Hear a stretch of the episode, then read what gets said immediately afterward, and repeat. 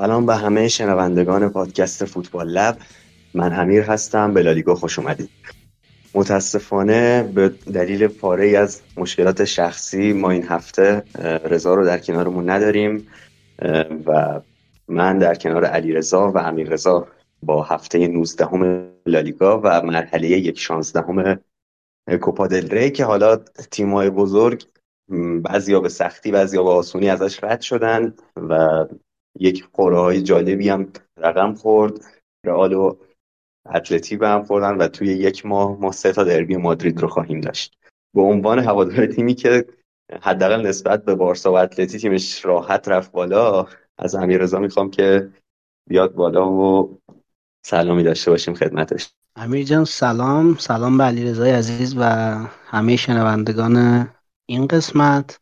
جای رضای عزیز خالی نباشه. آقا در مورد قرعه کشی کوپا که گفتید وضعیت یک ماه آینده ما یه جوریه که جواب همه کجایی های بازیکن رئال میشه تو واندا متروپولیتانو.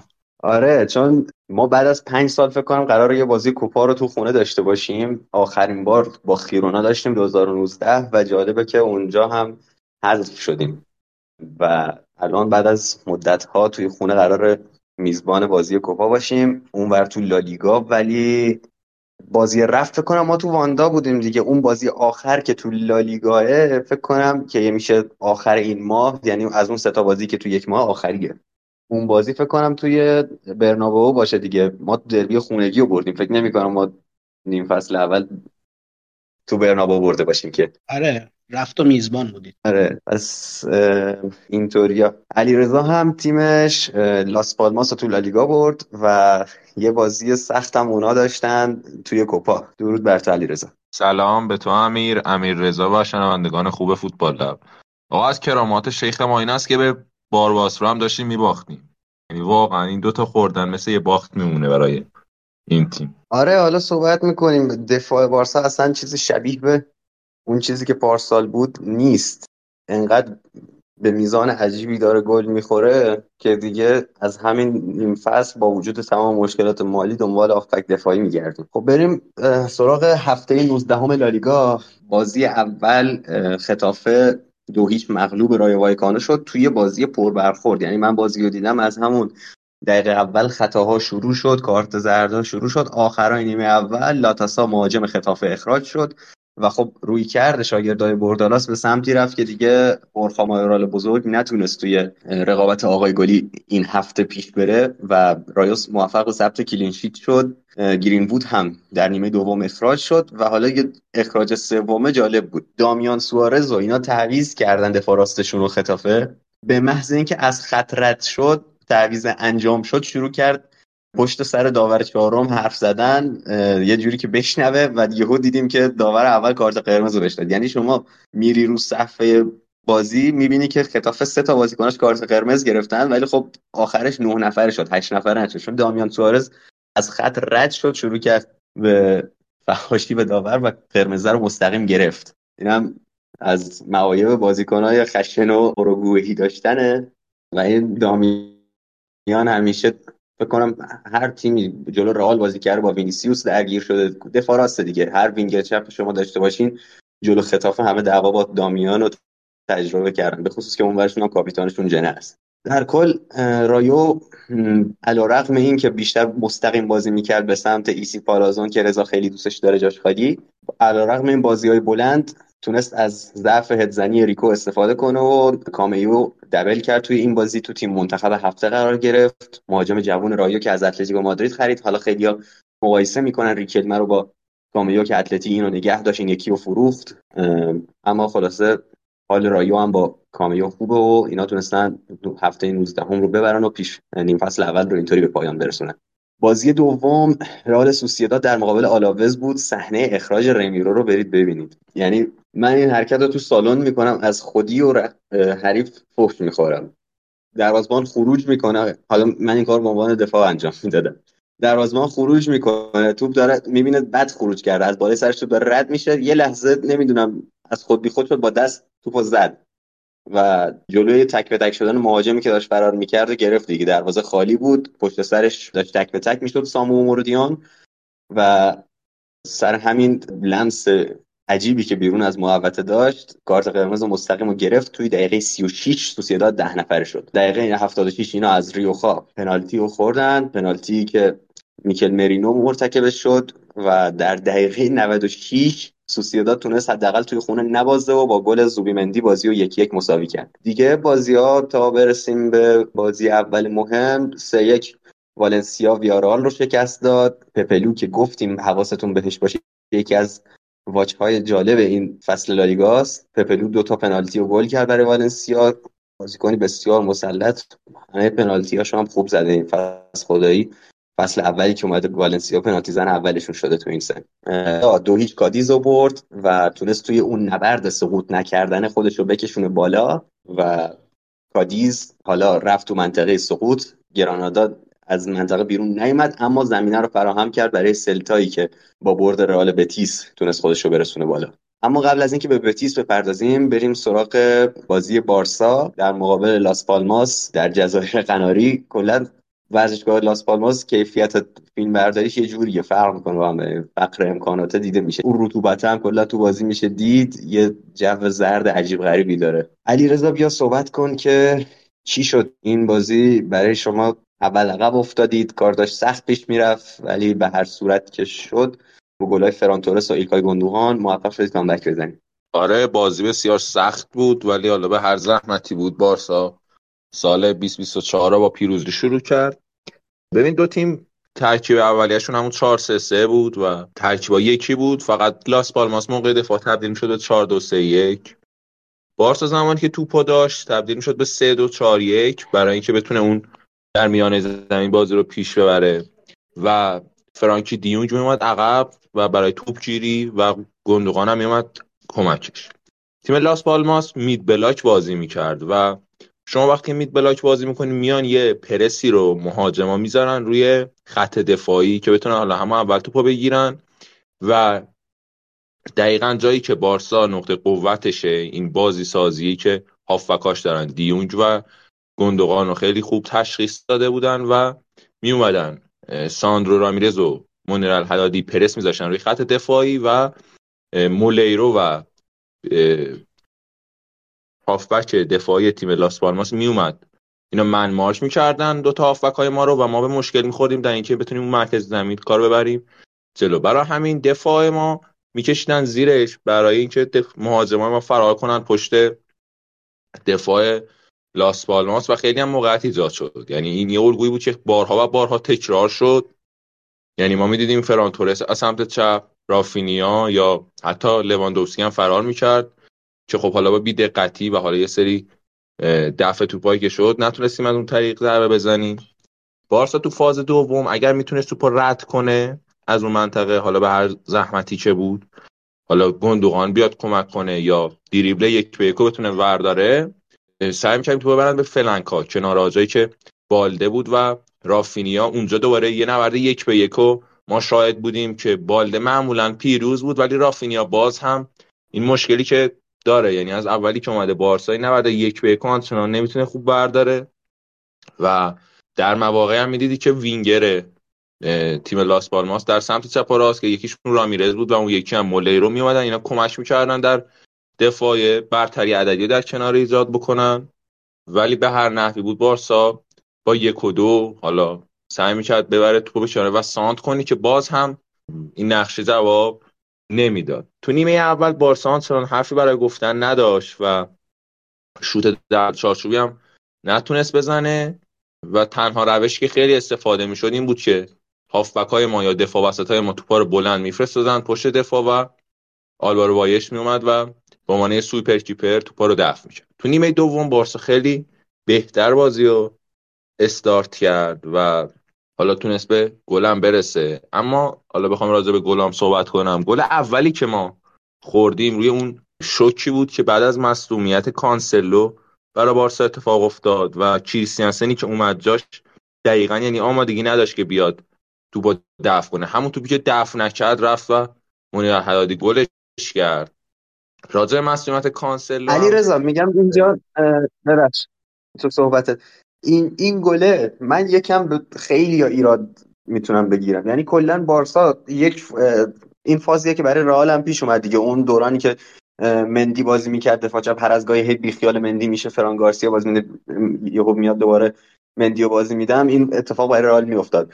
شما خط دفاعتون از حالت عادی در اومده بود بالده نمی‌دونم سمت راست اومده بود سمت راست کمک کنه یهو توپ از دست رفت و تا برگرده سر جاش دیونگ اونجا گوشش رو به عهده گرفت. بعد دیونگ تا آخرین لحظات که به نظر می‌رسه آره طرف می‌خواد واقعا سانتر کنه بیخیال بود.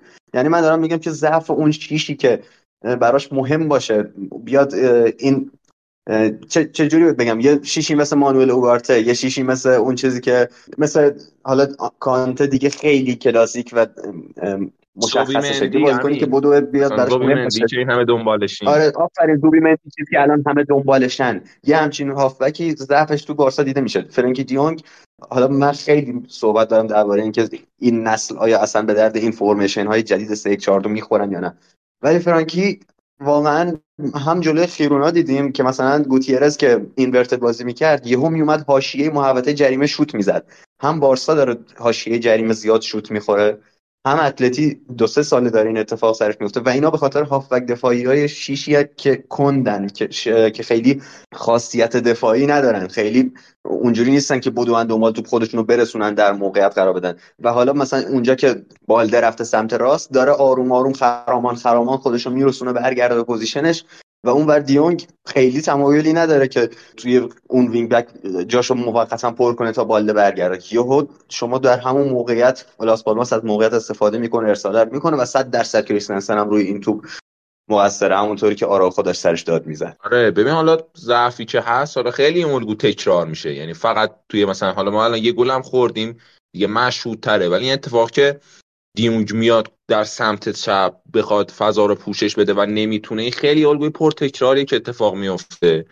و ما دوبار خیلی مشهود دیدیم که بارسا ضربه خورده. ببین ضعف پست هم که گفتی خب بارسا واقعا باید یه فکری براش بکنه تو نیم فصل. یعنی تیم اگر قراره با این وضع ادامه بده ما احتمالا حتی ممکنه سوم چهارم بشیم. چون واقعا پست شیش پستی نیست که شما بخوای پشت گوش بندازی. می‌دونی خیلی اهمیت بالایی داره.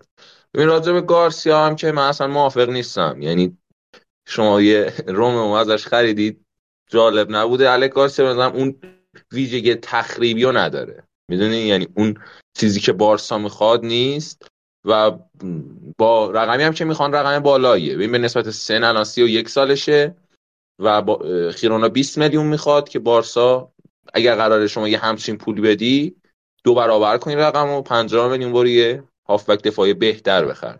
که حالا گزینه‌های دیگه هم هستن ولی واقعا من این گزینه رو نیستم. حالا نمی‌دونم نظر خودت چیه. علی رضا 31 سالش که نیست 26 ولی خب من می‌خوام بیشتر بحث فوتبالیشو داشته باشم. این شیشه خیلی تفاوتی با دیونگ نداره. یعنی شما بازی های خیرونا رو ببینی معمولا یه تیمیه که آره انتقالا رو سریع انجام میده سریع برمیگردن به پوزیشنشون. ولی این گارسیا اون چیزی نیست که بارسا می‌خواد. خیلی تفاوتی با فرانکی دیونگ شما نداره. یعنی دارم میگم اینا هافبک های کلاسیک لالیگا شما دست رو هر تیم لالیگایی بذاری تقریبا از اینجور هافبک ها داره اینجور شیش ها داره مثالش میشه همین کوکه ما حالا مثلا در سطحی بسیار پایین تر از فرانکی دیونگ قطعا. یا میشه ویلیام کاروالیو توی بتیس. حالا اون باز یکم تخریبگریش بیشتره.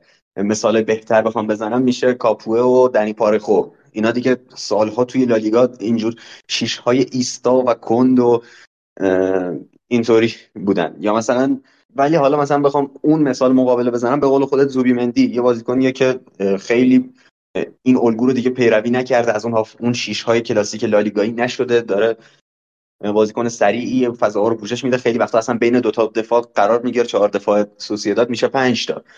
و اصلا حواسش به اینه که یکی وارد محوطه نشه. شما نمی‌تونید اینجوری با کاتبک بیای به سوسیداد آسیب بزنی. ولی جلو اتلتیکو شما می‌تونید هزاران گل اینجوری بزنید جلوی بارسا کلی می‌تونی اذیتش کنی. ما بازی با خیرونا میگم گوتیرس هر کاری دلش می‌خواست با حاشیه محوطه بارسا می‌کرد. بازیکنانی که یه امیان تو محوطه باید یه هافک دفاعی فعال دنبالشون بگرده. حالا من یکی که چشممو خیلی گرفته شماره دوازده مایورکا بود سر بازی با رئال بهش می‌رسیم که چقدر فعال بود چقدر تو پرس کمک می‌کرد و فضاها رو تنگ کرده بود. اما این چیزی که بارسا این راهی که بارسا می‌خواد بره برای پوشش ضعف شماره شیشش خیلی تفاوتی با اینکه دیونگ اونجا بذاره نداره. و از طرفی این باعث میشه که شما یک بازیکنی مثل گندوغان رو میای شیش بازی میدی. از تمام قابلیت هایی که این می‌تونه به عنوان شماره هشت به شما اضافه کنه چشمتو میبندی روشون. یعنی شما همین دیونگ هم نباشه ما دیدیم دیگه میومدن گندوغان رو بازی می‌دادن. چند هفته ما دنبال این بودیم که ببینیم دفاعای بارسا تو میدن به گندوغان آیا می‌تونه خودش تنهایی یه جوری به چرخ حریفا گول بزنه؟ هزار بار این الگو تکرار می‌شد و ما منتظر بودیم گندوغان به چرخ بارسای حمله بکنه. اصلا دلیل این که تو میگی رافینیا نمی‌تونه یک در مقابل یک برداره خب اینو چیزی نیست که تازه ما فهمیده باشیم. ژاوی هم قطعا اینو از قبل می‌دونه.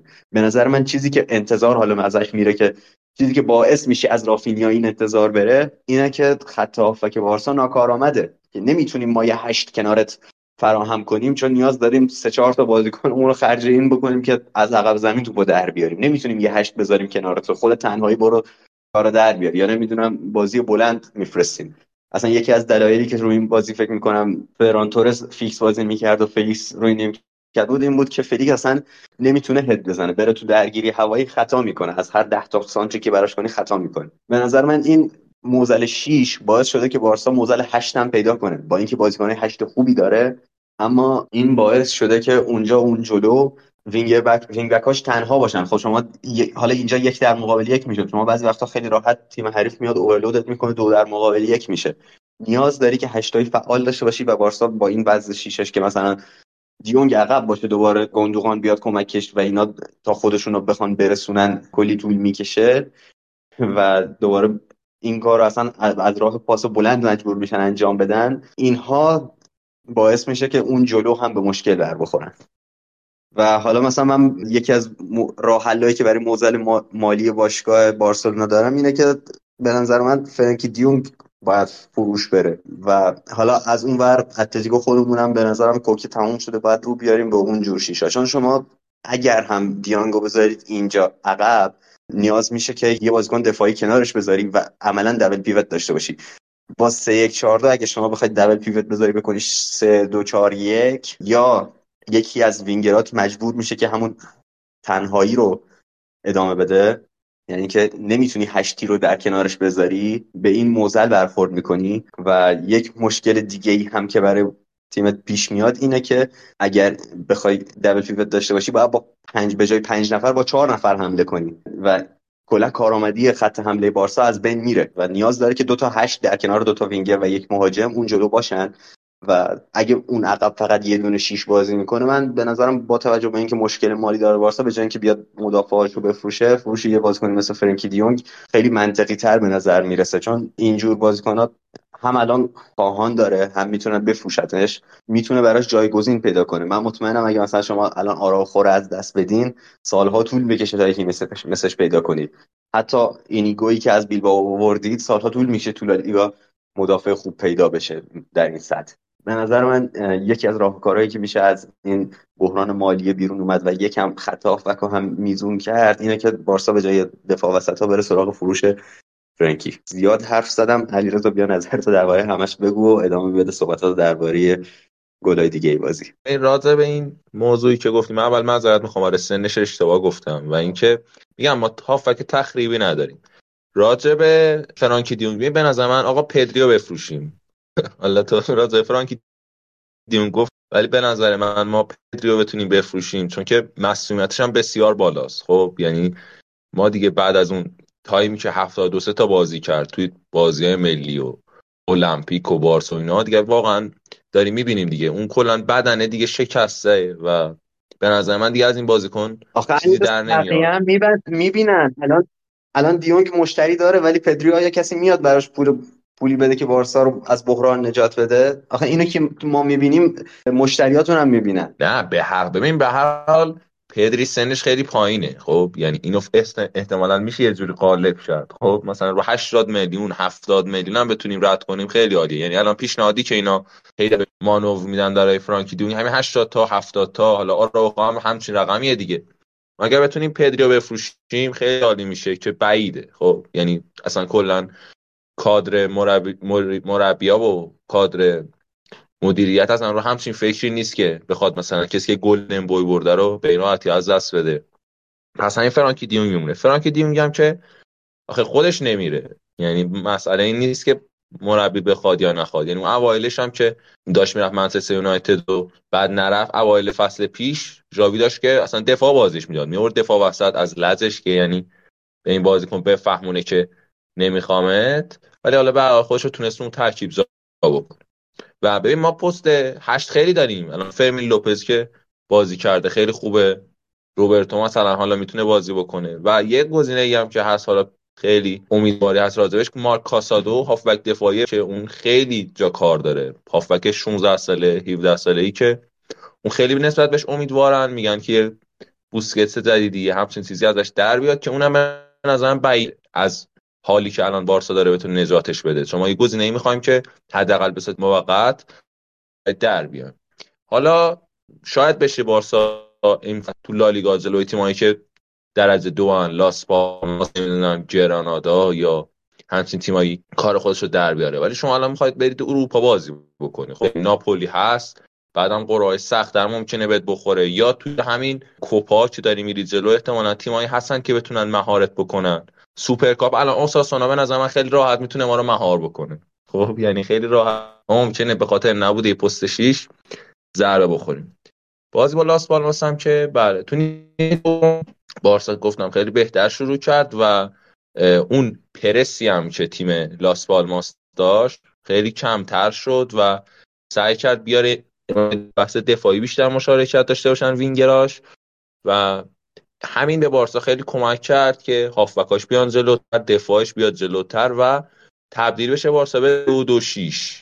و سر گلی که بارسا زد سر بازی که یک یک شد دقیقا دیدیم که آراخو اومد کمک لواندوسکی جلو و جلو بودن. اون صحنه اگر ضد حمله می‌خورد بارسا قطعا دومی خورده بود. ولی خب به این برتری عددی در فاز حمله خیلی بهش کمک کرد. تونستیم گل بزنیم. و سر گل دومی هم که گفتی یعنی که گندوقان واقعا ما نجات داد در دقایق پایانی ببین دیگه اونجا فشار خیلی زیاد شده بود. حملات یعنی پشت سر هم بارسا چپ و راستاش حمله می‌کرد. تعویضایی که بازم جاویو نجات داد. یعنی ما این فصل موهبتی که داریم اینه که عمق squad خیلی خوبه. در خط حمله یعنی یامالی که اومد اضافه شد فیلیکس و ویکتور روکی هم که اضافه شده اینا خیلی به ما کمک کردن که اون شادابی برگرده به خط حمله و دفاع لاس پالماس که دیگه خسته شده بودن. یعنی قشنگ شما می‌دیدی که این تیم کم آورده توی استارت ها و همین بهشون ضربه زد آخر سر کارت قرمزی هم که دفاع راستشون گرفت. و این باعث شد حالا بارسا از این بازی سه امتیاز رو بگیره. ولی خب همچنان ایرادات پا برجاست آره دیگه بالاخره وضع خط دفاعی بارسا نسبت به پارسال هنوز حفره توش دیده میشه که پارسال واقعا دیده نمی‌شد. و آمار هم چیزی و یه چیز مشخص رو داره به ما نشون میده. اصلا همین که بارسا خبراش میاد که دنبال الکس گارسیا یا نمی‌دونم اول فصل رفتن رومو رو خریدن نشون میده که ترکیب اصلیشون خیلی از لحاظ دفاعی کسی رو راضی نکرده. اگه صحبتی نداری برم سراغ ادامه بازی های لالیگا و برسیم سراغ بازی بعدیمون. آقا من یه چیزی در مورد بارسا بگم. بارسای این فصل و بارسای فصل پیش. ببین امید پارسال بودی دیگه. من همیشه به ترشتگن داشتم می‌گفتم که آقا این همه تریلی تو بارسلون هست. چرا نمیری زیر یکیش؟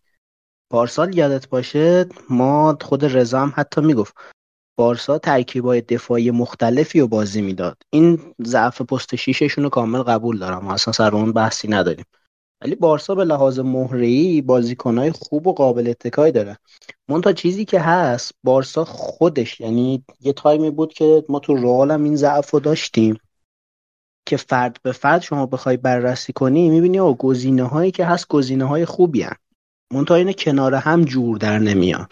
یا نمی‌تونن هندل کنن همدیگه رو درست از همدیگه شناخت ندارن. پارسال هم بارسا زیاد موقعیت به حریفاش می‌داد. ولی ما فرق بارسای پارسال با امسال اینه که یک به نظرم یه بحث روحی روانی دارن بازیکنان که از لحاظ روحی افت کردن و ژاوی نمی‌تونه جمع کنه بحث روحی روانی. چه تو دفاع چه تو حمله. نمونه حملهشون لواندوسکیه. دیگه قطعا همه متفق القول هستیم که لوا یکی از بهترین مهاجمای قطعا بست نه دو تاریخ فوتبال دیگه. ولی مگه میشه این آدم به یه همچین خفتی بیفته؟ حالا کاری نداریم. این بحث روانیشو می‌خواستم مطرح کنم. ولی بارسای پارسال هم موقعیت زیاد به حریف می‌داد. ولی اونجا یه ترشتگنی بود که خیلی سطح عجیب غریب بالایی داشت. این بارسا تا هفته های آخر فکر کنم کلا نه تا خورده بود. که اگه اشتباه نکنم سه تاشو تو الکلاسیکو هم ما خورده بود. یه چیزی شبیه آمار امسال ما که کلا فکر کنم ده یازده تا تا اینجای فصل خوردیم. سه تاشو تو یه بازی از شما خوردیم.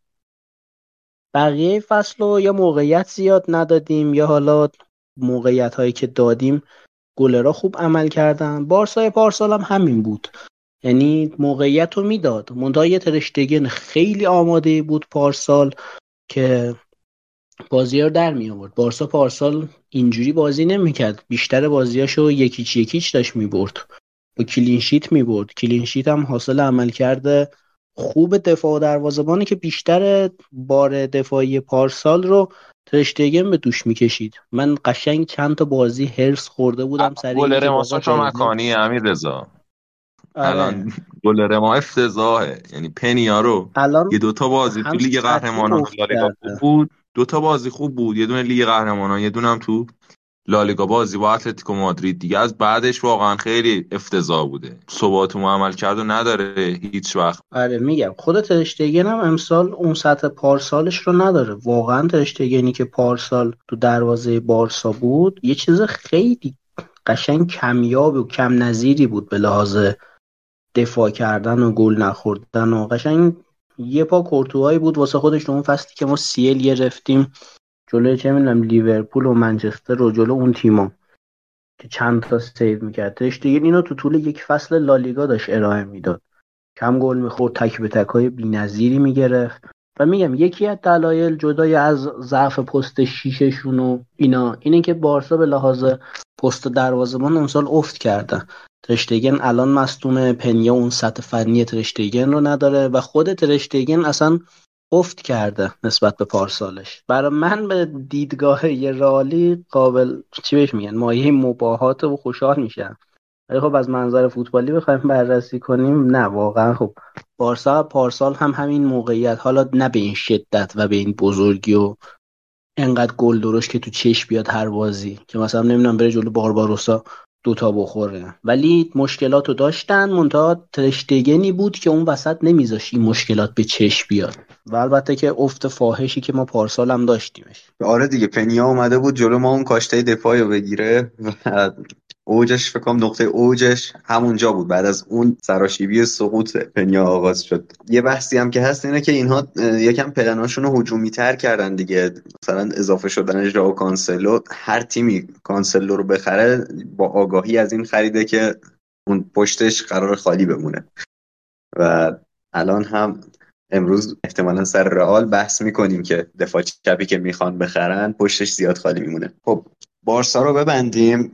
حداقل در بحث لالیگا و در ادامه هفته 19 هم ما سلتاویگو رو داشتیم که با پیروزی مقابل بتیس تونست از منطقه خروج تحت هدایت استاد بنیتز بیرون بیاد و با اینکه در دقیقه 88 اینها ده نفر شدن البته دیگه وقتی هم نمونده بود که بتیس خودشو نجات بده اما دو یک در ویگو مغلوب شد و روی گل دوم چیزی که به چشم می اومد این بود که آفساید رو کی کرده؟ مدافع جدید رئال بتیس آقای سوکراتیس پاپاستوپولوس خدایا مرسی. اسمش درست گفتم. و آسپاس در دقیقه 16 گل اول سلتا رو زده بود. گل بتیس رو هم رویبال در دقیقه 6 زده بود روی یک و دو خوشگلی که با ایسکو داشت. دفاع راستشون داره این اواخر زیاد گل می‌زنه.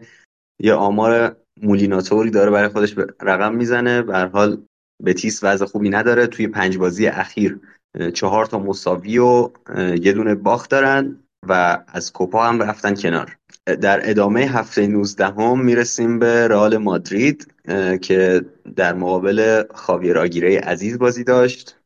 مایوکا بلاک دفاعی 5 4 1 و حالا که حالا طبق عادت همیشگی به 5 3 2 تبدیل میشه. رو چیده بود آقای آگیره و داشت خوب عمل می‌کرد اما این روند ادامه پیدا نکرد. تا دقیقه 78 روندشون خوب بود تا اینکه رودیگر روی کرنر گل برای رئال زد و آنچلوتی موفق شد دست پر از این بازی بیرون بیاد. امیر رضا بیا ببینم وضعیتتون چطور بود جلوی مایورکا؟ یکم جلوی بلاک سنگینشون به مشکل خورده بودید به خصوص که اون دوتا هشتتون مدریچ و بلینگهام نمی‌تونستن بین خطوط صاحب توپ بشن. من واقعا شیفته خط که مایورکا شدم. به خصوص ساموکاستا شماره دوازدهشون. چقدر میدوید همه جای زمین بود. اصلا از توپ فرار نمی‌کرد. واقعا دوستش داشتم تو این بازی یه هافک دفاعی درست حسابی و دونده. 23 سالش هم بیشتر نیست و نمی‌دونم این بازی بازیکن مورد علاقه من این شده بود. که واقعا کار رو برای مدریچ سخت کرده بود. مدریچ اصلا اومد عقب دیگه به اون جلو رفتن و جایگیری بین خطوط توجهی نکرد. اومد عقب و رئال سعی کرد از توپای بلند بیشتر استفاده کنه. فرار پشت مدافعین مایورکا که یه موقعیت هایی هم داشتن خلق می‌کردن. نظر چیه درباره بازی؟ خب آقا من اولا یه تسلیت خدمت جامعه فنبیس رئالی بدم که من هفته پیشم گفتم. گفتم با برگشت وینیسیوس ما دوباره اصاب خوردیامون رو خواهیم داشت. ولی بذار یه ذره انتقاد به بحث دفاعی رو من داشته باشم بعد بریم سراغ بازی. ببین من فکر کنم اونجایی که آلابا بازی می‌کنه یعنی دفاع وسطی که به سمت چپه ما یه سرطان اونجا داریم. مهم نیست کیو اونجا بذاریم. هر کی اونجا بازی می‌کنه دوچاری سرطانی میشه. یعنی بازی که نگاه می‌کنی موقعیت هایی که ما به مایورکا دادیم همش سر توپاییه که بلند اومده و با کات داخل از راست عموما اومده و دقیقا رفته همون جایی که حالا این بازی سر یکی دوتا صحنه رودیگر بود که بلند نشد نزد. تو نیمه اول مخصوصا اینکه تیر خوردیم. تو برو از سمت راست آوردن. دادم به بازیکنشون که سانت کنه. شبیه همون گلایی که خودتون به ما زدید دیگه. با یه الگوی تکراری سه تا به ما گل زدید. یه چیزی شبیه همون. دادن بلند سانتو کشیدن. رودیگر نزد پشت سرش فران گارسیا واقعا در حدی نیست که بخواد هد بزنه. یعنی این آدم تو اون تصاویر اولیه هم که تلویزیون نشون میده بازیکن‌های رئال یه چارپایه می‌ذارن زیرش که دیده بشه. هیچ امیدی به این نداریم که این بلندشه بخواد هد بزنه. نمی‌تونم. قدشو نداره ما از اونجا یه ضربه سر خورد به تیر دروازه. نتونستیم گل بزنیم. نتونستن گل بزنن. خدا رو شکر. و موقعیت هایی هم که ما داشتیم جوری نبوده که بگیم خیلی سوار مسلط بر بازی بودیم. همون بلاکی که چیده بودن باعث می شد که نه بیلینگ هم نه مدریچ خیلی فضای خاصی واسه کار کردن نداشته باشن. من هفته قبلترم می‌گفتم ما یه مهاجم تخصصی نه خوسلو. ولی یکی مثل خوسلو باید بین دفاعهای وسط باشه که اونا رو مجبور به موندن کنه. این بازی هر وقت من وینیسیوس رو می‌دیدم خارج از box میدیدمش. سر یکی دو تا صحنه که مثلا یکیش دقیقه 18 19 بود فکر کنم وارد شد با پای چپ زد توپ رفت بیرون. اون توپ بیرون بیرون از محوطه که بود دست تونی کروس بود. شما کنار دستش رو نگاه کنی وینیسیوس وایساده. و یه خط تازه جلوتر از اینا بلینگهام وایساده. آقا شما مهاجمی بازی ترکیبی خاصی اصلا ارائه نمیده وینیسیوس با کسی. فکر کنم نزدیک 5 6 دقیقه بعدش ما یه موقعیت دو در مقابل دو داشتیم که توپ رسید به رودریگو داشت حمله می‌کرد. بقیه بازیکنای مایورکا پشتشون بودن داشتن میومدن وینیسیوس و رودریگو بودن در مقابل دو تا دفاع اونا. وینیسیوس به جای اینکه بزنه یه دفاع رو با خودش بکشه وایساد عمق گرفت به سمت چپش که رودریگو بهش پاس بده که همون کارم کرد. ولی این وایستادن و عمق گرفتنش نسبت به رودریگویی که داره به حمله توپ می‌کنه رو به جلو میره اولا که خودش از جریان بازی خارج می‌کنه ثانیا دو تا دفاعی که هستن یکیشون مامور یارگیری اینه تمرکز بهتری رو این پیدا می‌کنه. همون حالا اگه فرار دفاع فرار می‌کرد به سمت یکی از مدافعین که اونو با خودش بکشه خیلی موقعیت بهتری می‌تونست واسه رودریگو ایجاد کنه. حالا خودش گل نمی‌زنه یه بازی بدون توپ اصطلاحا انجام می‌داد که یه موقعیتی باشه. ولی وایساد رودریگو پاسو داد بهش. دو تا فیک اومد که آقا من دارم می‌زنم من دارم می‌زنم. یه بقیه رسیده بودن دیگه. شوتش هم که دیدیم چنگی به دل نمی‌زد. رفت بیرون. چند دقیقه بعدش هم که تنها به نظرم نکته مثبتی که وینیسیوس تو این بازی داشت لایی کفی بود که کشید و همونو سر ضرب شوت زد که یه شوت خوبی هم زد. واقعا از شوت این آدم بعید بود. ولی در کل یکی از مشکلاتی که ما داریم حداقل از دید من اینه که وینیسیوس بازی ترکیبی خاصی ارائه نمیده. یعنی با بلینگهام تا یه ذره با فولبکش که اصلا بازی ترکیبی ارائه نمیده حضور خاصی هم تو محوطه نداره نمی‌تونه. مثلا ما بارها سر این صحبت کرد. این که حضور تو محوطه نداره به خاطر اینه که وینیسیوس پستش وینگره. ما حالا بنا به دلایلی که امسال مجبور شدیم 442 بازی کنیم که اون وسط ما اومدیم بلینگهامو خیلی شکوفا کردیم ولی این باعث شده که مثلا وینیسیوس کمتر درخشش داشته باشه. همیشه منتقدش بودم هنوزم هستم. تا احتمالا تا ابد هم منتقد این آدم خواهم بود ولی تو این یه مورد تقصیر کار نداره یعنی یه سیستم جدیدی که وارد میشه بالاخره چند نفر فدا میشن تو اون سیستم. از اون سمت ما بلینگهام هر موقع که صاحب توپ می‌شد بازیکنها دوتایی ستایی سرش میریختن. دیگه بلینگهام الان اون ستاره بولدیه که همه تیما می‌دونن اگه بهش فضا بدی بازیکن خطرناکیه هر لحظهش می‌تونه یه گل داشته باشه و دیگه سعی می‌کنن با ممارک کردنش اجازه حرکت بهش ندن. یه موقعیتی تو نیمه اول نصیبش شد. مدریچ سانت کشید. این داخل محوطه. اون هاف اسپیسی که رفته بود با هد زد و شما نگاه کنید دو نفر دارن با این آدم میدوان. اون بحث دفاعی هم که گفتی خودت فاصله دفاعیشون رو کم کرده بودن فاصله بین بلاک ها رو کم کرده بودن و نمی‌شد خیلی موقعیت خاصی ایجاد کرد. تا اینکه در نهایت ما یه موقعیت کورنر یه ضربه کاشته و شروع مجدد نصیبمون شد و رودیگر گل زد و بچه ها جوری شادی می‌کردن که واقعا تنها دفاع وسط تخصصی تیم هم امکان مصومیتش بود. این آدم هر کی گل می‌زنه دوبار چک و لگدیش می‌کنه و همه تیم قشنگ داشتن حرس اینا رو سرش در می آوردن مدریش داشت می‌زد تو سر صورتش اون یکی با مشت میکوبید تو کلش و کمرش. و فعلا خدا رو شکر ما این بازی رو با یک گل سه امتیاز بدون مصدوم و محروم و بدون هیچ کشته و تلفاتی رد کردیم. و رفتیم به سمت بازی کوپا که حالا در مورد اون بعدا بیشتر حرف می‌زنیم. خیلی هم عالی. یک بحثی که وجود داشت این بود که ترکیب مایورکا رو که من دیدم اینا عملا تو اون سیستم پنج دفاعشون دو تا دفاع راست گذاشته بودن. یعنی کلا بر سیستمش بر پایه این بود که وینیسیوس رو overload کنیم. چون یه نفر برداشتن برای وینیسیوس خیلی کار دشواری نیست.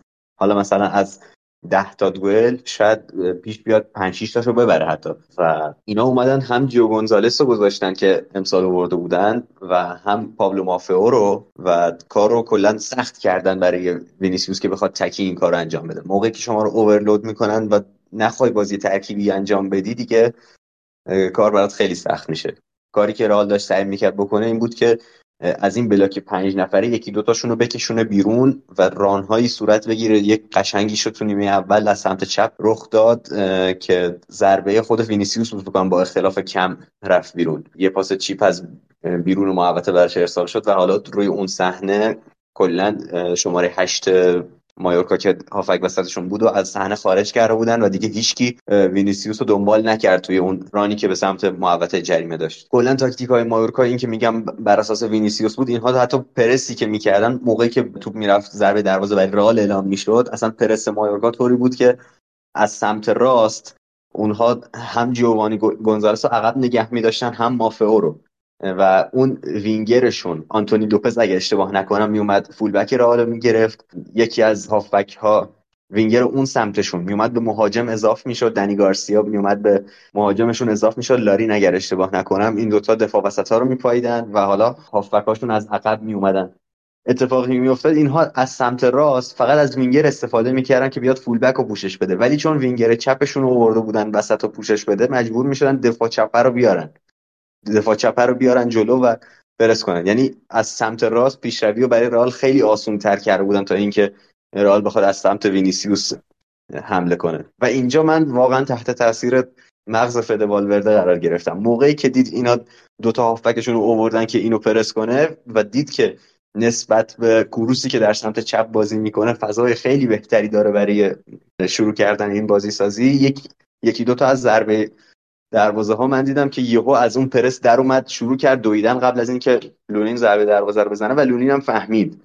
و یه هماهنگی خوبی وجود داشت که پرس مایورکا هیچ وقت نتونست درست حسابی اونجا موقعیتی برای خودش دست و پا کنه و شما موقعی که بازیکنان رو به بلوغ خودشون برسونی به فرم خوبشون برسونی یکی مثل فده والورده رو نیاز داری در مقابل تاکتیک های حریف هم بدون اینکه تاکتیک ضد تاکتیکش رو آنتیتزش رو بیای به کار بگیری اون بلوغ بازیکن می‌تونه برات بازی رو در بیاره. و والورده واقعا توی این موقعیت هایی که مایورکا سعی می‌کرد جلوی بازی سازی از عقب رئالو بگیره خیلی خوب این پرس رو میشکوند و با فرارهاش به سمت فضاهای آزاد شده چندین بار بازی سازی رو برای رئال آسون کرد. و حال رئال هم موفق شد با گل رودیگر کار در بیاره. هرچند که بازی ترکیبیه که نیاز بود اون اوورلود ها رو شکست بده رو ندیدیم خیلی ازشون. تا حدودی نیمه اول باز بهتر داشت پیش می‌رفت.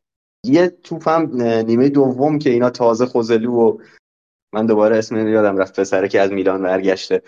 این اینا دوباره یک و دو کردن و یه فرصت خوبی در اومد که توپ به تیر خورد. و این فکر می‌کنم بعد از گلی که زد گلی که زد البته خیلی موقعیت بزرگی نبود ولی یکی از بزرگترین موقعیت های رئال سر همون هدی بود که خورد به تیر دروازه. و اگه برگردیم ما سر نقطه ضعف اصلی رئال در طول این فصل یعنی دفاع چپ من داشتم بازی رو از آی تی وی می‌دیدم شبکه. و گزارشگره چیزی که گفت موقعی که فران گارسیا اون هدو خورد کسی که رو سرش هد زد آنتونیو لوپز بود که خودش هم همچین بازیکن سرزن و بلندی نیست. گزارشگره در اومد گفت که I didn't even expect him to take the header. میگه اصلا انتظار نداشتم سره رو بزنه. چه برسه به اینکه بره مثلا سمت دروازه خوشجهت باشه و بره بخوره به تیر. بحثی که هست اینه که رئال دنبال دیویسه و دقیقا حالا مثلا اینا از مندی سیر شدن که مثلا یه بازیکنی که دفاعی دارن از یه افراطی از یه تفریطی رئال سیر شده داره میره سراغ یه افراط دیگه. امیر رضا به نظر دیویس واقعا می‌تونه مشکلات شما رو حل کنه؟ چون می‌دونیم که چجوری بایرنی ازش مینالن آره من اتفاقا اون سری با یکی از بچه های بایرنی که صحبت می‌کردم در مورد همین دیویس پرسجو کردم. گفتم آقا مثلا نقاط ضعفش اینو گفت ببین پشتش اتوبانه. گفتم خب بس خوراک خودمونه دیگه. اصلا یعنی ما فیتیش دفاع چپی داریم چون مارسلا هم بزرگوار همین بود. مارسلو فوق بود ولی تو بحث حمله تو بحث دفاع همیشه یادمونه که مارسلو پشتش خیلی خالی میمون اگر بنا به این هستش که ما آلفونسو دیویس رو داشته باشیم که به نظر من اومدنش باز قطعیت نداره. ولی اگر ما قرار آلفونسو دیویس رو داشته باشیم باید اولا بتونیم که با وینیسیوس اینو زوجش کنیم که اینا تو سمت چپ ما ترکیب خوبی بسازن هارمونی خوبی بسازن. صرف اینکه اسم بزرگیان دلیل بر این نمیشه که حتما اینا جواب میدن. خیلی تیما هستن که نمونه بزرگش پاری سن ژرمن همیشه جلو چشممون هست دیگه. بازیکنای دیگه ما ترکیب سه‌تایی به نظرم بزرگتر از مسی و نیمار و امباپه کنار هم دیگه نداشتیم که ازش انتظارات خیلی بالایی داشته باشیم و به هیچ رسیده باشن.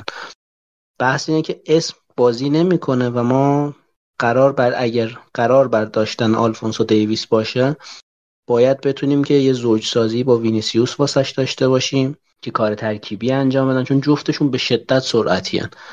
و همین جوریش هم تیمای دفاعی به قول تو تیمای لالیگایی البته تیمای دفاعی که نه تیمای لالیگایی دو تا دفاع راست می‌ذارن خود بارسلونا جلوی ما بازی می‌کنه آراوخو رو می‌ذاره که فیزیکی بازی می‌کنه کنار دستش ژول کنده رو می‌ذاره که اونم به لحاظ تاکتیکی دفاع وسط و دفاع راست و همزمان بازی می‌کنه. و کسایی که می‌تونن قشنگ اوورلود ایجاد کنن. و اگر ما خیلی زیاد اگر میگم اگر ما قرار باشه که آلفونسو دیویس رو داشته باشیم شوامنی همیشه باید باشه که فضای پشت سرش رو جمع کنه. با اینکه سخت هم هست از اون سمت کارواخال احتمالا اضافه میشه یا حالا هر دفاع دیگه داشته باشیم. و چپ و راست های رال خیلی خالی خواهد بود. موقعیت های زیادی خواهیم داد. ولی خوبی که داره اینه که ما مثل بارسلونا پلن های هجومی بیشتری رو می‌تونیم به کار بگیریم. یکی از راه هایی که تیم ها می‌تونن پلن های هجومی متفاوتی داشته باشن داشتن چپ و راست های رونده است. به نظرم مندی باید باشه. حالا نمی‌دونم نظر من اینه.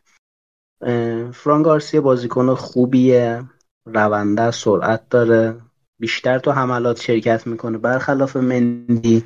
ولی خب ما یه گزینه دفاعی تر نیاز داریم. یعنی اگه شما قرار باشه آلفونسو دیویس استارتر تیمت باشه جاهایی که نیاز داری به دفاع کردن یه بازیکن تدافعی تر باید باشه. حالا با خیلی علاقه نشون نمیده سمت چپ بازی کنه. ما هم ازش سمت چپ تا حالا خیلی بازی نگرفتیم. به جز فکر کنم تو این همه مدتی که با پیش ما هست کنم نهایتا یک یا دو بار چپ بازی کرده اونم نه از اول. بر اساس تاکتیکی بوده که بین نیمه اتخاذ شده تعویضهایی که رخ داده. و با توجه به اینکه مدافع های دیگه ما مثل ناچو خود همین آلابا سنشون بالاتر هست ما یه دفاع چپ تدافعی تر به نظرم نیاز خواهیم داشت. و کل فوتبال بر این اساس شکل می‌گیره که شما بتونید یک نظمی رو درست کنید یک هارمونی و هماهنگی رو بین اعضای تیم درست کنید. و اگر قرار به این باشه ما قرار باشه آلفونسو دیویس رو بگیریم به نظر من گزینه بکاپ مندی مناسب تر از فرانگارسیا خواهد بود. خیلی عالی. یه ایرادی که می‌خوام بگیرم مثلا به این اضافه شدن دیویس حالا بحث جا موندن پشتش یه پلن هجومیه برای حریف. بحث هد زدنهایی که شما الان رو تیر دوتون می‌خورید هدایی که رو تیر دو می‌خورید خودش یه بحثیه. یعنی اون کامبک معروف یووه جلوی اتلتیکو کلا روی هدایی بود که ما تیر دو خوردیم و دیدیم چقدر باحاله. بریم خودمونم کار کنیم مراتا رو رو تیر دو امتحان کنیم. دیدیم آره تاکتیک خوبیه. رفتیم شروع کردیم تریپیر خریدیم و اینجور داستان رو و حالا اتفاقی که در دربی مادرید افتاد اتفاقی که توی این بازی افتاد اینه که شما روی تیر دوتون اون فول بک ها هستن که باید هد بزنن. و حالا چون دفاع چهار نفره دارید به خصوص این خیلی بیشتر به چشم میاد. یعنی شما اگه بخواید یک بازیکن کناری لب خطی رونده بگیرید شاید یک مربی که عادت داره به سیستم سیستم های سه دفاعه بتونه اینو خیلی بهتر آداپت کنه تا یک سیستم چهار دفاعه ای که حالا بیا یه دفاع دفاع چپی مثل آلفونسو ویس هم اونجا بذاری بره جلو حالا باشه نباشه شما میای اوورلود میشه از لحاظ ارزی اوورلود میشی و روی تیر دو باید روی سانترا جواب پس بدی. و این ضعفیه که رئال توی این فصل ازش دیدیم و اگر بخواد دیویس رو بازی بیاره تو کار بخواد دیویس رو جذب کنه این ضعفش نه تنها قرار نیست بهتر بشه قرار بیشتر به چشم بیاد. چون اصلا اینجا مثلا ما می‌بینیم که یه فرانگارسیایی هست و هد می‌خوره. جلوی اتلتیکو ما می‌دیدیم که یه آلابایی هست و اون فضای پشتش با فول بکش اگزیکیوت میشه و گل می‌خوره. ولی شما در صورتی که دیویس رو جذب کنید ممکن اصلا نباشه که بخواد بیاد این سانترا رو دفع کنه. کلا به نظر من از لحاظ دفاعی رئال با چالش های متفاوتی روبرو خواهد شد و حالا بریم جلوتر ببینیم. حالا این خریدی که بسش برای تابستون ماه های زیادی تا اون موقع مونده و اخبار کاملا می‌تونه شاکلش عوض بشه تا تابستون امسال. ولی خب بارسایی که در صحبت کردیم بس همین ژانویه است که دنبال آفک دفاعی هستن و طی هفته آتی می‌تونیم بیشتر دربارش صحبت کنیم. ادامه بدیم. بحث لالیگا رو بازیایی که توی هفته 19 هم بعد از این بازی ها انجام شدن.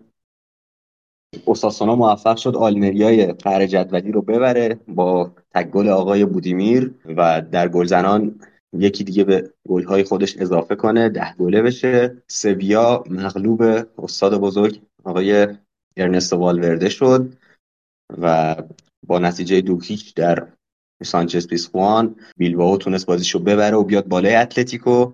سویا همچنان اوضاع جالبی نداره با مربی جدیدش و فکر کنم بالای سلتایی که تازه از منطقه سقوط خارج شده یعنی دو تا پله با سقوط فاصله داره. و می‌رسیم به بازی مهم این هفته که اتلتی مغلوب خیرونا شد با نتیجه 4 3 کلا چیزی که به چشم اومد توی این بازی ضعف کوکه بود. ما کلا از شیش ایستا خیلی داریم ضربه می‌خوریم. چون خیرونا همونطوری که بارسا رو اذیت کرد همونطوری که یهو اینا وارد محوطه می‌شدن و شوت می‌زدن به سمت دروازه بارسا. اتلتی هم خیلی اذیت شد. ما در همون ابتدای بازی گل اول رو از کاپیتانشون والری فرناندز خوردیم که فکر می‌کنم تحت تاثیر positioning عجیب غریب رو ریکلمه بود ریکلمه بازیکنیه که مستعده یعنی وقتی توپ دستش حرکت می‌کنه تو میگی به قول رضا داشت بهم می‌گفت که یه کارایی می‌کنه که تو از بقیه نمی‌بینی ولی اتفاقی که میفته اینه که اصلا پخته نیست هنوز بی تجربه و خامی توش دیده میشه یهو تو برمیداره کل عرض زمین رو خیلی بیهوده میدوه بدون که به کسی پاس بده.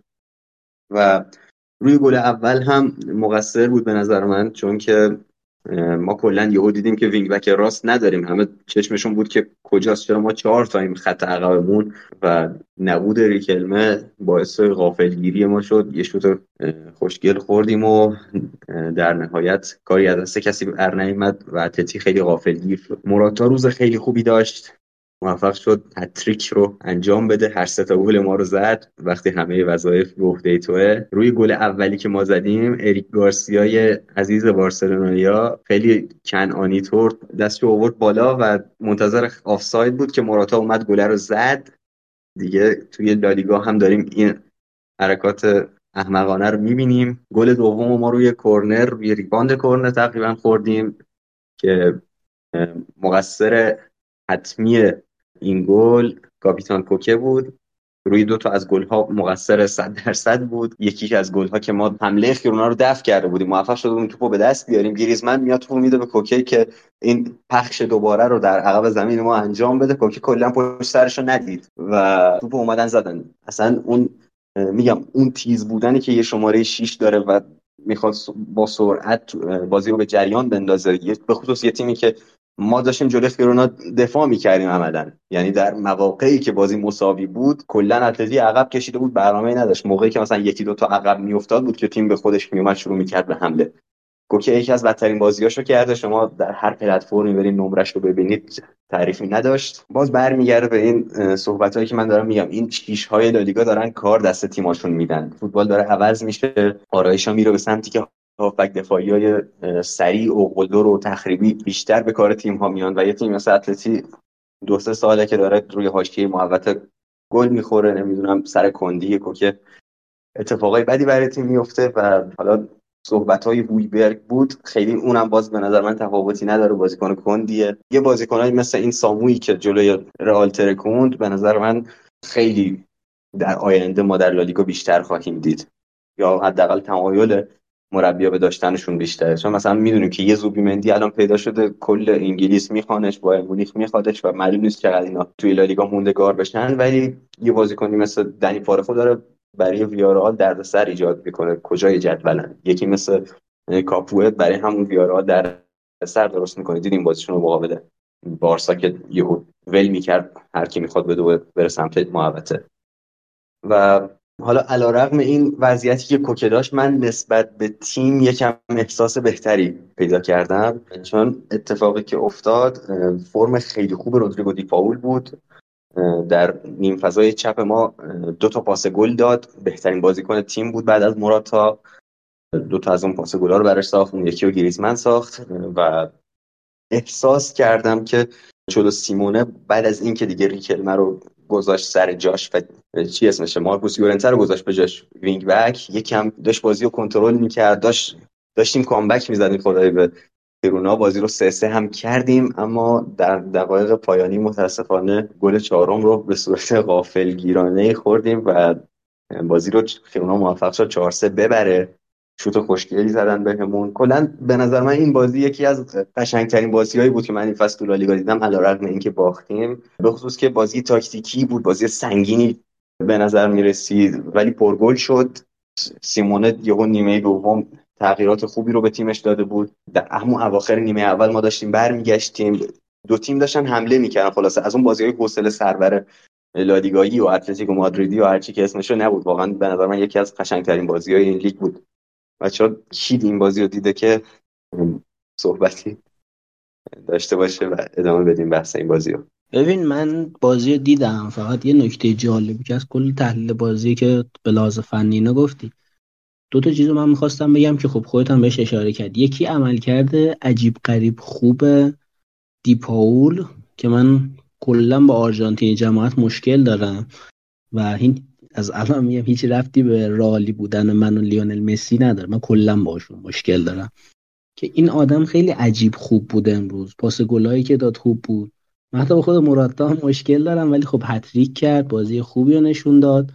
اریک گارسیا به نظرم سر حداقل دو تا از سطلی که خوردید خوردن مقصر بود. یعنی اون گل اولی که گفتی خیلی به صورت احمقانه وایسا دستش آورد بالا.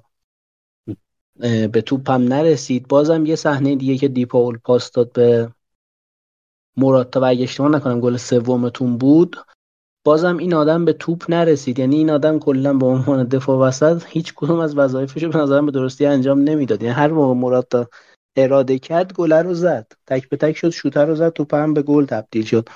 ولی نکته جالب این بازی برای من جالبه برای شما شاید نباشه. من این بازی داشتم از طریق موبایل می‌دیدم. این بازی هفت گل داشت. سر هر هفت گل از چند ثانیه قبلتر تا چند دقیقه بعدتر آنتن من میپرید و من هیچ کدوم از این گلا رو زنده ندیدم. می‌رفت تموم می‌شد notification میومد گل آقا هی میچرخید میچرخید میچرخید و من هیچ کدوم از این گلا رو نتونستم ببینم. همش رو صحنه و تکراری دیدم. ولی میگم تنها چیزایی که تو حین دیدن گلا واسم جالب بود این بود که اریک گارسیا خیلی افتضاح داشت بازی می‌کرد. موراتا و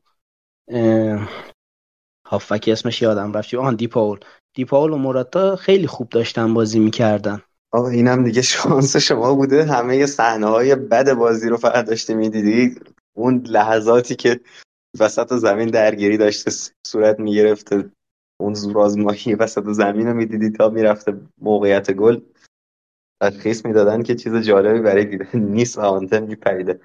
من می‌خواستم به اون دالی بلیند هم یکم حالا شاید خیلی تقصیر خود دالی بلیند نباشه. یکم بحث تاکتیکی میاد وسط. یعنی یک چیزی که اتلتی تغییر کرد روندهش این بود که بیخیال کناره ها شدیم. اصلا اینکه بازی اومد دست دیپاول تا بیاد شروع کنه موقعیت ساختن اون ضعفی بود که در خیرونا دید و حالا همه ما فکر کنم ستامون امیدواریم که این ضعف در هفته های آینده بیشتر دیده بشه توسط تیما و ازش استفاده کنه. میگل گوتیرز اون اینورتد فولبکیه که ما تو خیرونا می‌شناسیم. به عنوان دفاع چپ بازی می‌کنه ولی میاد توی خط آفبک بهشون اضاف میشه و شما فضایی که بین یعنی فولبک چپی که در واقع نیست و اون دفاع وسطی که سمت چپ یعنی دالی بیلیند عملا خالیه. و مراتا فرارهای بسیار خوبی از این سمت کرد. حالا دلیلی که گلای اتلتی همش می‌رفت وی آر یکیشو برگردوندن دوتاشو قبول کردن توی نیمه اول. این بود که اتلتی یهو اون فضا رو دید و گفت ما بیایم توپو بندازیم پشت اینا. تا موراتا فرار کنه. گریزمن مینداخت پشت اینا دیپاول مینداخت پشتشون برای موراتا و موفقیت آمیز بود. اتلتی تونست دو تا گل بزنه یه جورایی به بازی برگرده. حتی گل سوم گل مساوی رو هم ما زدیم که وی آر برگردوند. ثانیه های آخر نیمه اول بود. اون گل رد شد و کاملا هم آفساید بود. ولی این فضا دیده شد. دالی بیلیند خودش سن بالایی داره. واقعا دیگه عددش از اصلا در رفته. و نمی‌تونه توی کورسا دنبال یه مراتای جوانتر نسبت به خودش حداقل. بدوه و حالا اون میگل گوتیرز هم که رفته اینورتد شده.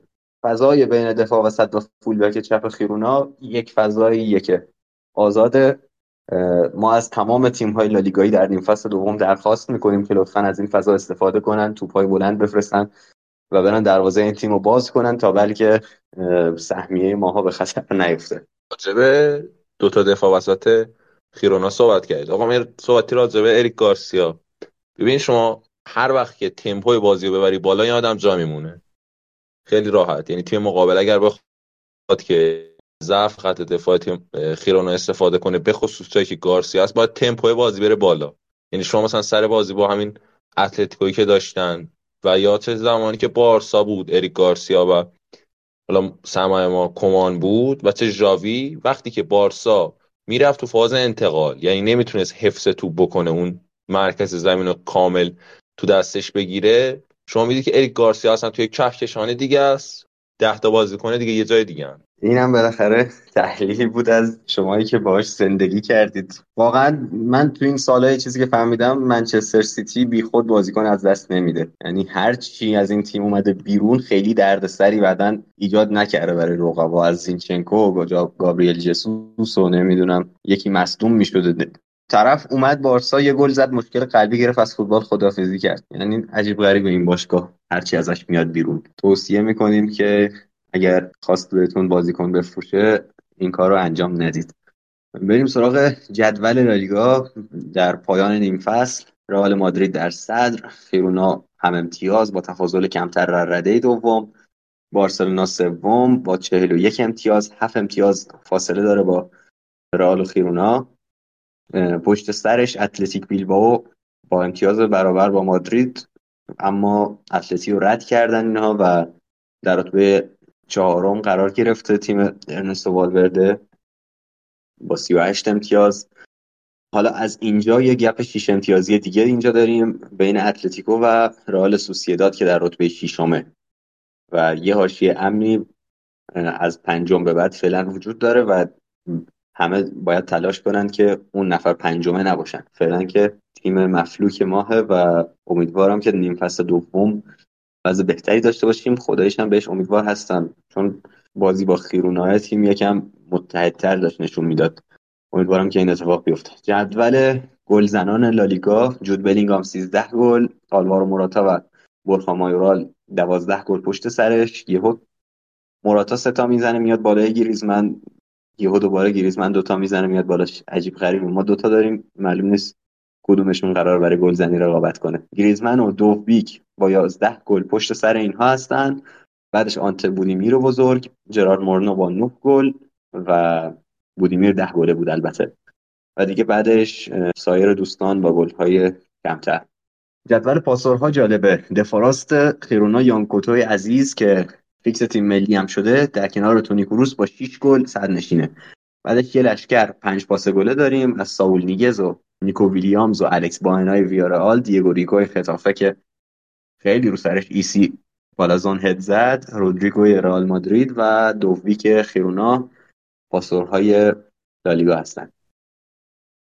خب بچه ها بریم سراغ کوپا دل ری. من اول در مرحله یک شونزده یک مروری بر بازی هایی که حداقل ارزش صحبت دارن داشته باشیم. بعدش بریم سراغ سه تیم اصلی.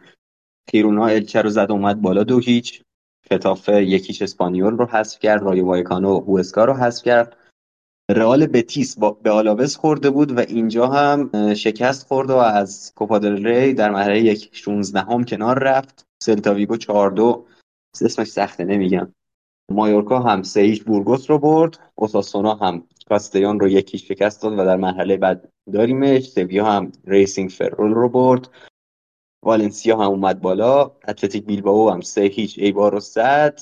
رئال سوسیداد مالگای دوست داشتنی رو برد و دربی جزایر قناری در اون مسابقه تنریف موفق شد. لاس پالماس رو با نتیجه دو هیچ حذف کنه. و اتفاق جالب تری که افتاد این بود که ویارئال توسط یک تیم به اسم اونیونیستاس که فکر نکنم ربطی به هم داشته باشه اسپانیایی اونیون چیز دیگه ایه و یک یک مساوی کردن و در ضربات پنالتی اونیونیستاس موفق شد ویارال رو حذف کنه و ویارال همینجا از کوپا دل ری کنار رفت. اتلتیکو سه یک لوگو رو شکست داد. من خیلی حرفی درباره این بازی ندارم جز اینکه ما بد بودیم ذخیره هامون نمی‌تونستن کار در بیارن و لازم شد که چند تا تعویض درست حسابی انجام بشه. دیپاول و گریزمن و کوکه و هر چی داشت و سیمون اوورد داخل و موفق شدیم با نتیجه 3 1 با دبل استاد بزرگ دیپای. خیلی منت در سر ما گذاشتن و گل دقیقه دو آنخل کوریا.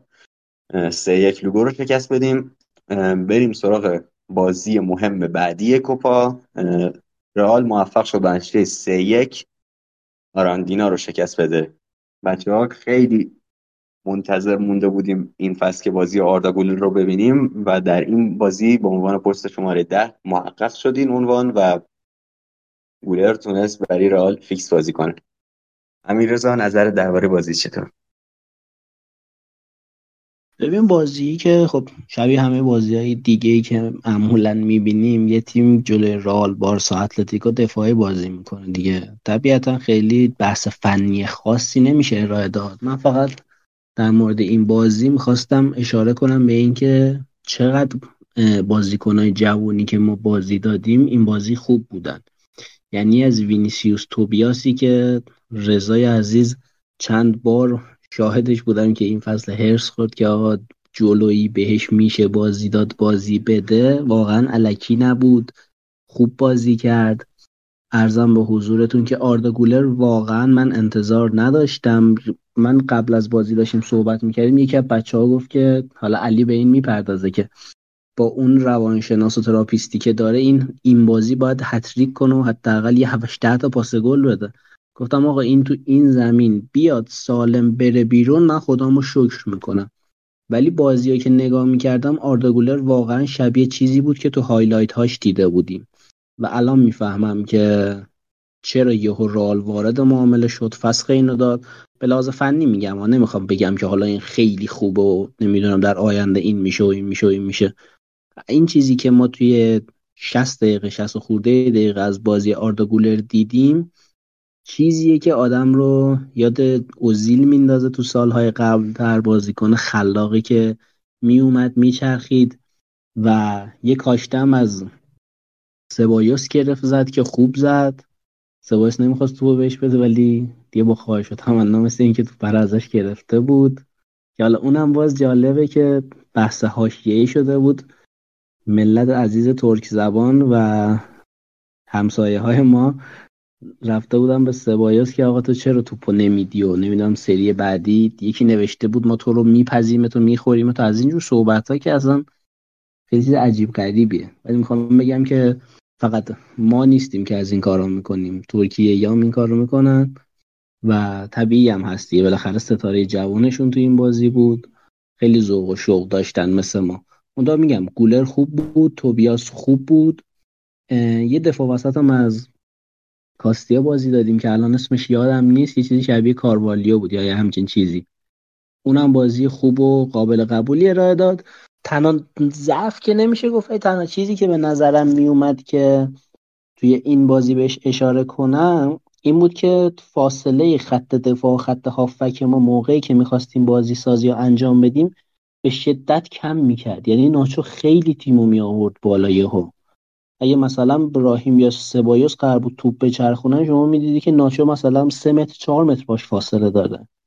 و این عملا هم کار رو واسه بازیکنهای خودمون سخت می‌کرد. تو پست بازی سازی و باز کردن بازی ها و چرخوندن فضاها. و هم کار رو واسه بازیکنهای آراندینا به یه نحوی راحت می‌کرد که شما با یه بازیکن عملا می‌تونستی دو تا بازیکن رالو تحت پرس قرار بدی. اون فاصله سه چهار متری چیزی نیستش که نیاز باشه دو تا بازیکن بیاری واسه پرس کردنش. یه بازیکن استارت خوبی بزنه می‌تونه دو نفر رو همزمان تحت پرس قرار بده. ولی خب ما این بازی خیلی سختی خاصی نکشیدیم تونستیم بازی رو ببریم. هرچند که براهیم دیاز نیمه اول بدترین بازیکن زمین بود نیمه دوم به طرز خیلی معجزه آسایی شفا گرفت. بهترین بازیکن زمین شد یه گل زد یه پاس گل داد یه پنالتی هم گرفت که دوست خوب من های خوسلو بنده رو باز هم سرفراز فرمودن و زحمت کشید گل زد. در کل نکته فنی خاصی نبود جز اینکه بچه های ما خوب فوتبال بازی کردن. یه سریشون اولین بار بود داشتن زمین آراندینا رو می‌دیدن. خب امیر رضا خیلی کامل صحبت کرد راجع به رئال. آقا من اون اول فصل اگه یادتون باشه من یکی از مخالفای آرد گولر بودم. من همین الان توبه می‌کنم دوستان. واقعا این روانشناسی که این از دل گرفته منم بودم بهترین بازی نشون می‌دادم. امیدوارم که چرخش براتون به چرخه تا سالیان سال این از دل بیماری روانی داشته باشه و با این تراپیست رو ببینیم. حالا راجبه چی صحبت کردی؟ ترکیه با مردمش و اینا. همین خانم سانچز که تراپیست گولرم هست یه سری گذاشته بود که ملت ترکیه من از همتون متشکرم و ایرانی هم رفته بودن PV ش و خیلی عرض ارادت کرده بودن بهش و خلاصه که خوب تراپیستیه. راجع ببینید وینیسیوس توبیاس من واقعا این دفاع رو خیلی پسندیدم. واقعا حیف که بهش بازی نمیده آنچلوتی. من اگر این مثلا تو لاماسیا بود الان تا حالا قطعا یه تعداد بالایی بازی کرده بود و خیلی من امیدوارم که یه روزی بیاد و جای کار و خالو بگیره. یه چیزی علی رضا من حالا اضافه کنم چون این حرفو زدی. ببین کاملا باهات موافقم یعنی حیف که این آدم بازی نمی‌کنه آنجلوتی اعتماد کمتری نسبت به بقیه تیم ب داره. بازیکنهای کمتری رو دعوت می‌کنه و بازی میده. ولی این تصمیمش رو یکی دو بار صحبت شده به نظر من قابل درکه. آنجلوتی یه دوره تو رئال داشت. دوره موفقی بود. بعد ته فصل به خاطر اینکه جام نگرفت از رخکن گذاشتنش کنار رو عملا بیکار شد و بنیتز اومد و اون حواشی بعدش و اینا کاری حالا باش نداره. ولی آنجلوتی این دوره که اومده تو مصاحبه هم دقت کنی چند بار گفته. گفته من اینجام که رئال مادرید ببره نه اینکه بازیکن‌ها خوشحال باشن. یعنی این آدم عملا به این فرمول رسیده که راه حفظ صندلیگری من رئال مادرید میگذره. آنجلوتی دوره اولش هم خیلی با رخکن ارتباط خوبی داشت. کریس رونالدو پشتش بود راموس پشتش بود چه می‌دونم کروس و مدریچ و کریم همه حامی این آدم بودن. ولی به خاطر اینکه ته فصل جام نگرفته بود گذاشتنش کنار و بنیتز رو به آوردن. و این آدم الان به این درک رسیده که آقا بازیکن جوون هر چقدر خوب هر چقدر مستعد و به درد بخور اگر باعث بشه که رئال مادرید نبره یا کم تجربگیش باعث بشه که ما امتیاز دست بدیم. و اون امتیاز دست دادن تهش منجر به این بشه که ما قهرمان نشیم. یعنی من جایگاه هم از دست میدم. یک واقعا خب از یه دیدگاه حق داره. رال آکادمی نیستش که بازیکن جوون و بازی بده و چه می‌دونم بسازتش سالهای آینده یا خودش استفاده کنه. حالا خودش استفاده کنه چون تیمی نیستش که بخواد بفروشه بازیکن آینده داره. و این تصمیم از نظر من و از دیدگاه من خیلی قابل درکه. ولی خب به عنوان یه هوادار واقعا دلم می‌خواد که وینیسیوس توبیاس رو حداقل جاهایی که کارواخال مصدوم میشه این موقعیت ها اتفاق میفته ببینم. هرچند می‌دونم کم احتمالش و شاید آخر فصل نهایتا دو سه بار دیگه ما توبیاس رو توی line up تیم بزرگسال ببینیم چون رابطه خوبی هم که با راول دارن باعث میشه که بیشتر بازی ها رو واسه اون نگه داره و بذاره که اون از بازیکنهای خودش استفاده کنه و آنچلوتی هم بازیکنهای خودش تا حد نیاز. آقا این وضعیتی که آردا گولر داره منو یاد شاپونیچ میندازه و یک تئوری من همیشه داشتم که با اومدن این روانشناسه کلا به هم ریخت. بازیکنش شاپونیچی که اومده بود اتلتی یه بازیکنی بود که یک ظاهر جمال قابل پسندی داشت و درجه های قابل قبولی از جمال رو داشت و شماره 17 ساول رو داده بودن بهش و کلا بازی نمی‌کرد. و من احساس می‌کردم که اون خودش تراپیست بقیه است و کلا قرار نیست فوتبال بازی کنه توی این باشگاه. دو سه فصل بود نیمکت ذخیره بود. هیچ وقت با وجود اینکه ما مشکل مهاجم و اینا داشتیم تست نشد هست اصلا. فقط اومد پیرهن رو دست گرفت به اتلتی پیوست. یه نیم فصل رفت کادیز بازی کرد و فروخته شد. به همون کشورش سربستان بود نمی‌دونم کدوم یکی از کشور حاصل از یوگسلاوی بود. ولی خلاصه رفت. و من موقعی که رئال آردا گولر رو گرفت گفتم آها پس این یه رسم تو تیم‌های لالیگایی بعد یه دونه از این بازیکن‌ها هر از گاهی بیارن تراپیست بشه. ولی خب الان که این همچین تراپیستی داره خودش واقعا دیگه از تمام اون تهمت هایی که زدم خجالت می‌کشم. به هر حال همه سه تیم موفق شدن به مرحله یک هشتم نهایی کوپا برسن و ما لالیگا رو فعلا نداریم. چرا که بازی های سوپر جام اسپانیا در ریاض قرار برگزار بشه و در این شبی که ما داریم بحث می‌کنیم فردا شب رئال در مقابل اتلتی قرار می‌گیره در زمین بیطرف و توی این یک ماه ما قرار همونطور که گفتیم سه بار با رئال بازی کنیم. اولی در سوپرکاپ اسپانیا دومی هفته بعد در جام حذفی کوپا دل ری و سومی حدود یک ماه دیگه در متروپولیتانو در نیم فصل دوم لالیگا هست که رئال و اتلتی به مسافه همدیگه میرن. پیش بینی من حداقل اون لالیگا که خیلی مونده بهش و خیلی نظری دربارش ندارم. به نظرم رئال باید ببره دیگه تو خونش. خیلی ما آمار خوبی تو برنابو نداریم به جز یه فینال کوپا که یادم خیلی سال 2013 اینا سر صدا کرده بود. اما توی این دو بازی که این هفته برگزار میشه نظر من اینه که سوپر جام رو رئال می‌بره و وقتی برگردیم اسپانیا اتلتی موفق میشه توی کوپا دل ری انتقام پارسال بگیره. امیر رضا خوشحال میشم نظرتون هم بدونم که پیش بینی داری برای این دربی ها والا من نظر قطعی ندارم یعنی از اونجایی که اول فصل اونجوری ما به شما باختیم نمی‌دونم. یعنی ترجیح هم اینه که سوپرکاپ همونجوری که گفتی سوپرکاپ ما ببریمتون و فینال قهرمان بشیم. منتها بیایم حذوی شما ما رو ببرید شما برید بالا. یعنی من ترجیحم اینه که ما حذوی زودتر حذف بشیم. به نظرم حوصله سربر جام حذفی واسه ما. یعنی رئال همیشه تا حذفی حذف می‌شده. سریعتر ما رو لطفا حذف کنید بریم پی زندگی ما آخه ما هم خیلی آمار جالبی نداریم. یعنی پارسال که خوردیم به رئال نمی‌دونم تو یک چهارم بود. یه کورنلا فکر کنم یه همچین تیمی ما رو یه سال حذف کرد. کلا دو تا تیمی به هم خوردن که خیلی با کوپا میونه خوبی ندارن. حالا رئال پارسال میونه خوبی داشت اما اتلتی همچنان ناکام بوده در تمام این کوپا دل ریال. سوسیداد خیرونان تمام حذوای ما تو مراحل ابتدایی بوده. حالا ببینیم که چی میشه. با توجه به اینکه متروپولیتانو من یکم حس بهتری به این وضعیت دارم. اما بارسا باید به مساف اوساسونا بره. علی رضا به چون ما پارسال به اون تیم راحته خورده بودیم بیلباو ما رو حذف کرد. به نظر اوساسونا چقدر می‌تونه تهدیدتون کنه؟ ببین تیم فعلی ما همه تیم‌ها می‌تونن تهدیدش کنن. یعنی دیگه از بارباس رو که دیگه کمتر نیست که. ما اگر که بارسا بتونه همون مسئله پست شیشی که بهش اشاره کردیم اون اینکه هافبک میان دیونگو گندوقان میان عقب برای بازی سازی. اگر بتونه اون مرکز زمین رو ببریم یعنی بیاد چهار هافک بازی بکنه به نظرم می‌تونیم از پس اوساسونا بر بیایم. حالا امیدوارم که توی اون نبردی که شما دارید با رئال اتلتیکو بیاد که حداقل یه مقداری راحت تر باشه. راجع به این که گفتی اوساسونا می‌تونه براتون خطرناک باشه یا نه ببین تیم ما رو همه تیم‌ها می‌تونن تهدید بکنن.